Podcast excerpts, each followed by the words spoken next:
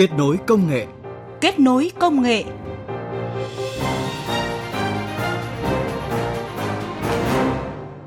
Các biên tập viên Mai Hạnh và Huyền Trang rất vui được gặp quý vị và các bạn trong chương trình Kết nối công nghệ phát sóng thứ bảy và chủ nhật hàng tuần. Chương trình hôm nay có một số nội dung chính sau. Mục bàn tròn công nghệ sẽ cảnh báo về những rủi ro cũng như làm thế nào để giúp trẻ em có kiến thức kỹ năng về an toàn thông tin có thể trở thành công dân số trong tương lai. Cuối chương trình, mời quý vị và các bạn cùng tìm hiểu về ứng dụng trí tuệ nhân tạo trong lớp học ở Triều Tiên.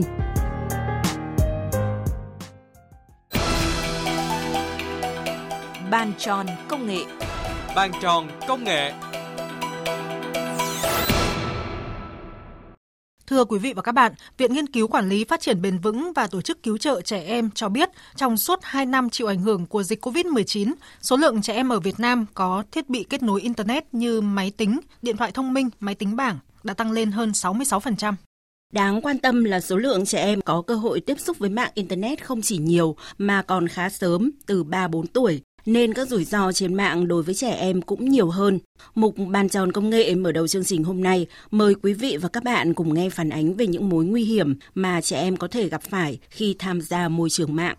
Tại nước ta, khoảng 2 phần 3 trong số hơn 24,7 triệu trẻ em có thể tiếp cận thiết bị kết nối Internet. Trung bình trẻ em sử dụng các thiết bị này từ 1 đến 3 tiếng mỗi ngày để học tập và giải trí. Cụ thể, có khoảng 83% trẻ vào mạng Internet để học tập, nghiên cứu, Khoảng 70% trẻ sử dụng mạng Internet cho việc xem phim, nghe nhạc, xem các chương trình giải trí, đọc tin tức, giao lưu kết nối bạn bè và khoảng 58% chơi trò chơi điện tử trực tuyến. Cũng có nhiều thanh thiếu niên biết rằng môi trường mạng an toàn là phải có các cách ứng xử văn minh, có các thông tin phù hợp với lứa tuổi của các em. Môi trường mạng an toàn thì những người khác không nên sỉ nhục hoặc là nói xấu về ảnh hoặc những thứ liên quan đến một cá nhân nào đó điều an toàn nhất có lẽ là nên ờ, tôn trọng nhau và không nên coi thường người khác. Con nghĩ một môi trường mạng an toàn là một môi trường mạng không có những tin sai lệch và không có những trang web không lành mạnh với lứa tuổi. Môi trường mạng an toàn cho trẻ em sẽ là một môi trường không có những hành vi sai trái như là phê phán nhau hoặc là chửi bới nhau ở trên mạng xã hội cũng như là có thể tự lên tiếng để bảo vệ bản thân của mình Tuy nhiên do Internet có một số đặc tính nên không chỉ trẻ em mà ngay cả người lớn cũng có thể gặp phải rủi ro. Ví dụ như đặc tính công khai trên Internet, chỉ cần đăng tải một thông tin nào đó lên mạng thì tính công khai sẽ khiến thông tin lan truyền rất nhanh. Thậm chí ở bên kia bán cầu, người khác cũng có thể đọc được. Hoặc đặc tính ẩn danh cũng có thể khiến cho trẻ em bị mắc bẫy khi kết bạn với những kẻ cố tình muốn giấu danh tính để lừa đảo, hoặc có ý đồ xấu hơn là bắt nạt xâm hại trẻ sau khi làm quen trên mạng.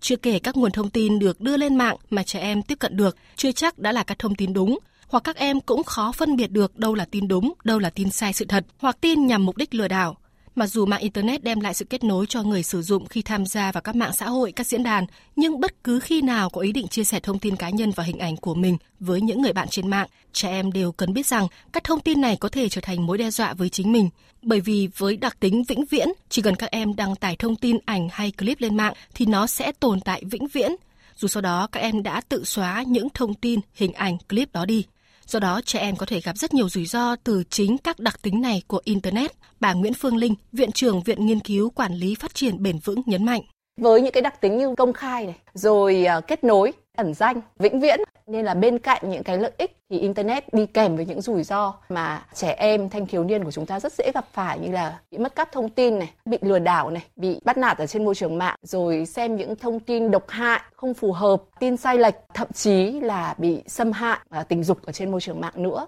Rồi tham gia cả những cái thử thách thách thức mà nó nguy hiểm. Ví dụ như trò chơi khăm là momo hay là cái thử thách cá voi xanh là treo cổ dẫn tới cả thiệt mạng của trẻ nhỏ thì những cái đó là những cái mà vô cùng độc hại vô cùng rủi ro mà không thể lường trước được trước các rủi ro tiềm ẩn khó có thể lường trước trên môi trường mạng trẻ em đang cần được hướng dẫn đào tạo nâng cao kỹ năng khi tham gia các hoạt động có kết nối internet bởi theo khảo sát của hãng Nielsen, Việt Nam nằm trong số các quốc gia có chỉ số an toàn trực tuyến dành cho trẻ em thấp nhất thế giới. Trẻ em Việt Nam khi tham gia Internet thường đối mặt với những mối nguy như là nội dung bạo lực, bắt nạt tin giả hay các mối nguy từ người lạ. Mặc dù các em có thể giỏi về công nghệ hơn người lớn, song vì còn non nớt chưa có nhiều kinh nghiệm trong cuộc sống, nên trẻ em sẽ bị mắc bẫy của kẻ xấu. Thực tế đã xảy ra không ít trường hợp trẻ em bị xâm hại vì làm quen với những đối tượng xấu qua mạng xã hội hoặc bị gợi ý xem những hình ảnh clip không phù hợp với lứa tuổi. Nhà báo Hoàng Anh Tú cho biết xâm hại tình dục trên mạng quả thực rằng là nó đang là một vấn đề khi mà chúng ta không thể tiếp tục bắt con em chúng ta là rời xa smartphone rời xa mạng xã hội cho nên rằng là cái việc cha mẹ nên đồng hành cùng con nên chia sẻ với con và dạy con các kỹ năng tôi cho rằng là cái đó là cái vô cùng quan trọng Nghiên cứu cho thấy có 4 loại rủi ro tiềm ẩn mà trẻ em sẽ dễ bị tổn thương khi tham gia mạng Internet, cụ thể như sau.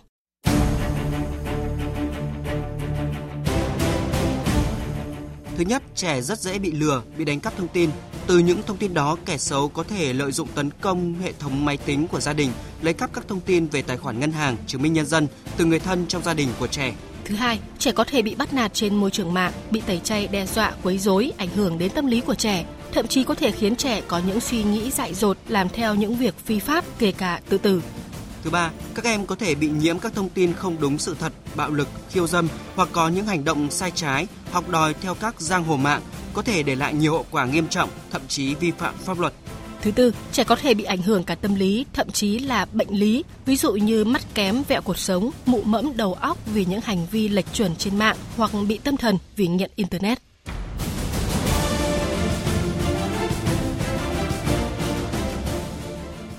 Quý vị và các bạn thân mến, rủi ro trên mạng Internet là muôn hình vạn trạng và khó có thể đoán định. Tuy nhiên, điều đáng lo ngại hơn với trẻ em là khi gặp rủi ro trên mạng, rất ít khi trẻ chia sẻ với phụ huynh hay thầy cô giáo. Thậm chí đã có nhiều trẻ im lặng chịu đựng dẫn đến trầm cảm, sau đó có hành động tiêu cực gây hại cho chính bản thân. Đáng buồn là đã có không ít vụ trẻ tự tử khi không thể giải quyết được các rắc rối từ môi trường mạng. Hiệp hội An toàn thông tin Việt Nam cho biết cần sớm trang bị vaccine số cho trẻ em để các em có thể tham gia mạng internet an toàn. Trang bị vaccine số chính là một sáng kiến đang được nhiều đơn vị phối hợp thực hiện có thể giúp trẻ em hạn chế được các rủi ro trên mạng, dần trở thành công dân số có đầy đủ các kỹ năng tự bảo vệ mình trên mạng và một trong những hoạt động trong sáng kiến này đang được tổ chức là cuộc thi học sinh với an toàn thông tin từ ngày mùng 3 đến ngày 24 tháng này.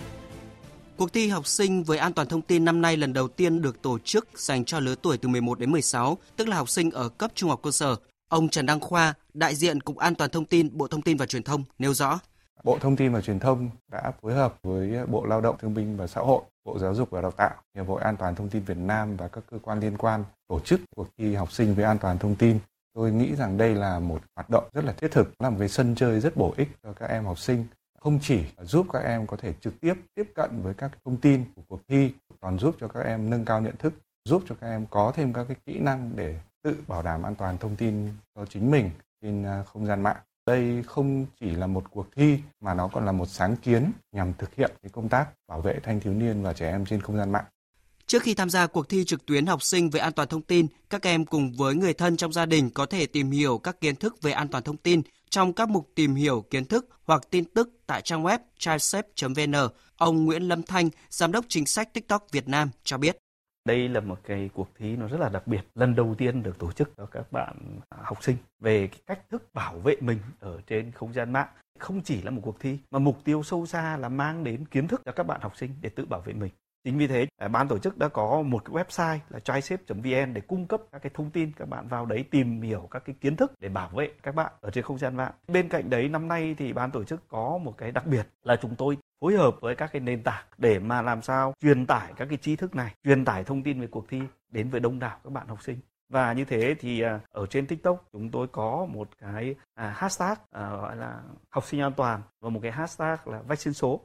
Trang bị vaccine số cho trẻ em không chỉ được thực hiện từ phía các đơn vị bộ ngành liên quan mà trên mạng xã hội TikTok đã có những nội dung được các nhà sáng tạo nội dung, các thầy cô giáo và kể cả các thanh thiếu niên có thể tự thực hiện và đăng tải. Khi gắn vào hai hashtag học sinh an toàn hoặc vaccine số, kể cả sau khi cuộc thi học sinh với an toàn thông tin kết thúc, bất cứ ai cũng có thể tìm lại để xem tình huống rất thực tế, dễ hiểu, dễ nhớ về việc làm sao để các bạn học sinh có thể sống an toàn trên không gian mạng. Cô giáo Nguyễn Thị Hiền, nhà sáng tạo nội dung kênh toán Cô Hiền trên TikTok chia sẻ. Những nội dung mà tôi đăng tải thì tôi phải xác minh thông tin đúng sự thật và đúng hữu ích đối với học sinh thì tôi mới đăng tải nội dung đó trên mạng xã hội và với hưởng ứng phong trào vaccine số thì trong thời gian tới tôi sẽ đưa ra những um, video của mình tham gia cùng với các em học sinh để ủng hộ những nội dung hữu ích trong chương trình vaccine số. Hiện nay mỗi người dân Việt Nam tham gia môi trường trực tuyến trung bình là 7 tiếng một ngày, trong đó trẻ em tham gia khoảng 3 đến 4 tiếng một ngày. Do đó không chỉ tổ chức các cuộc thi như sinh viên về an toàn thông tin,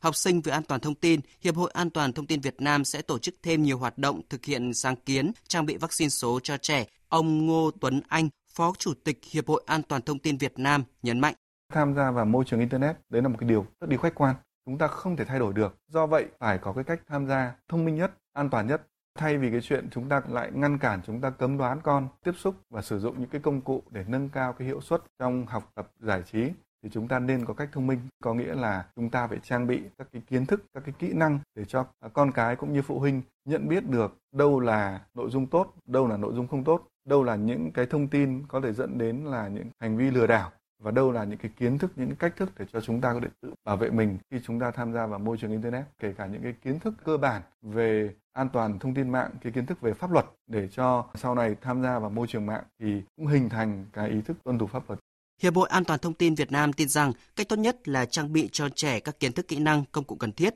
những thứ có thể coi như là vaccine số, góp phần thực hiện đề án về tuyên truyền nâng cao nhận thức và phổ biến kiến thức về an toàn thông tin giai đoạn 2021-2025 và chương trình bảo vệ và hỗ trợ trẻ tương tác lành mạnh, sáng tạo trên môi trường mạng giai đoạn 2021-2025. Kết nối công nghệ vươn tầm thế giới. Kết nối công nghệ vươn tầm thế giới.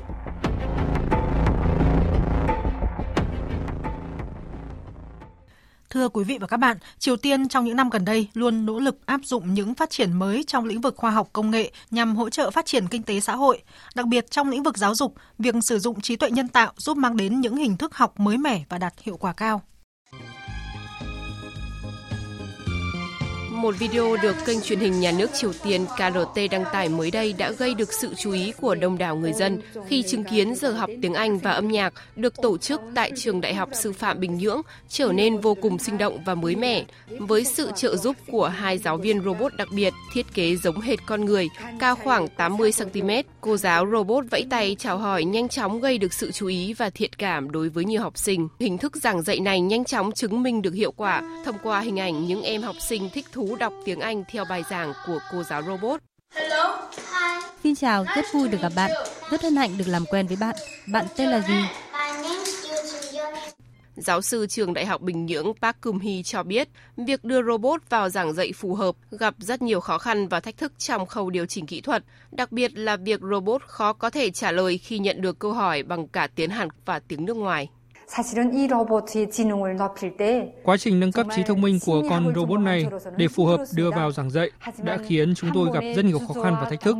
Song chính những chủ trương áp dụng công nghệ trí tuệ nhân tạo trong giáo dục đã luôn hướng dẫn chúng tôi đi đúng hướng. Trong những năm gần đây, Triều Tiên luôn hướng tới mục tiêu chú trọng đầu tư vào công nghệ nhằm tái cấu trúc nền kinh tế, thúc đẩy sức mạnh quốc gia. Nhằm đạt được mục tiêu này, Triều Tiên hiện áp dụng chế độ đãi ngộ khá cao đối với các nhà khoa học, kỹ sư, cùng với đó là đẩy mạnh giáo dục về công nghệ. Chương trình kết nối công nghệ xin tạm dừng tại đây. Cảm ơn quý vị và các bạn đã quan tâm lắng nghe. Các biên tập viên Huyền Trang và Mai Hạnh xin tạm biệt. Hẹn gặp lại quý vị và các bạn trong các chương trình sau.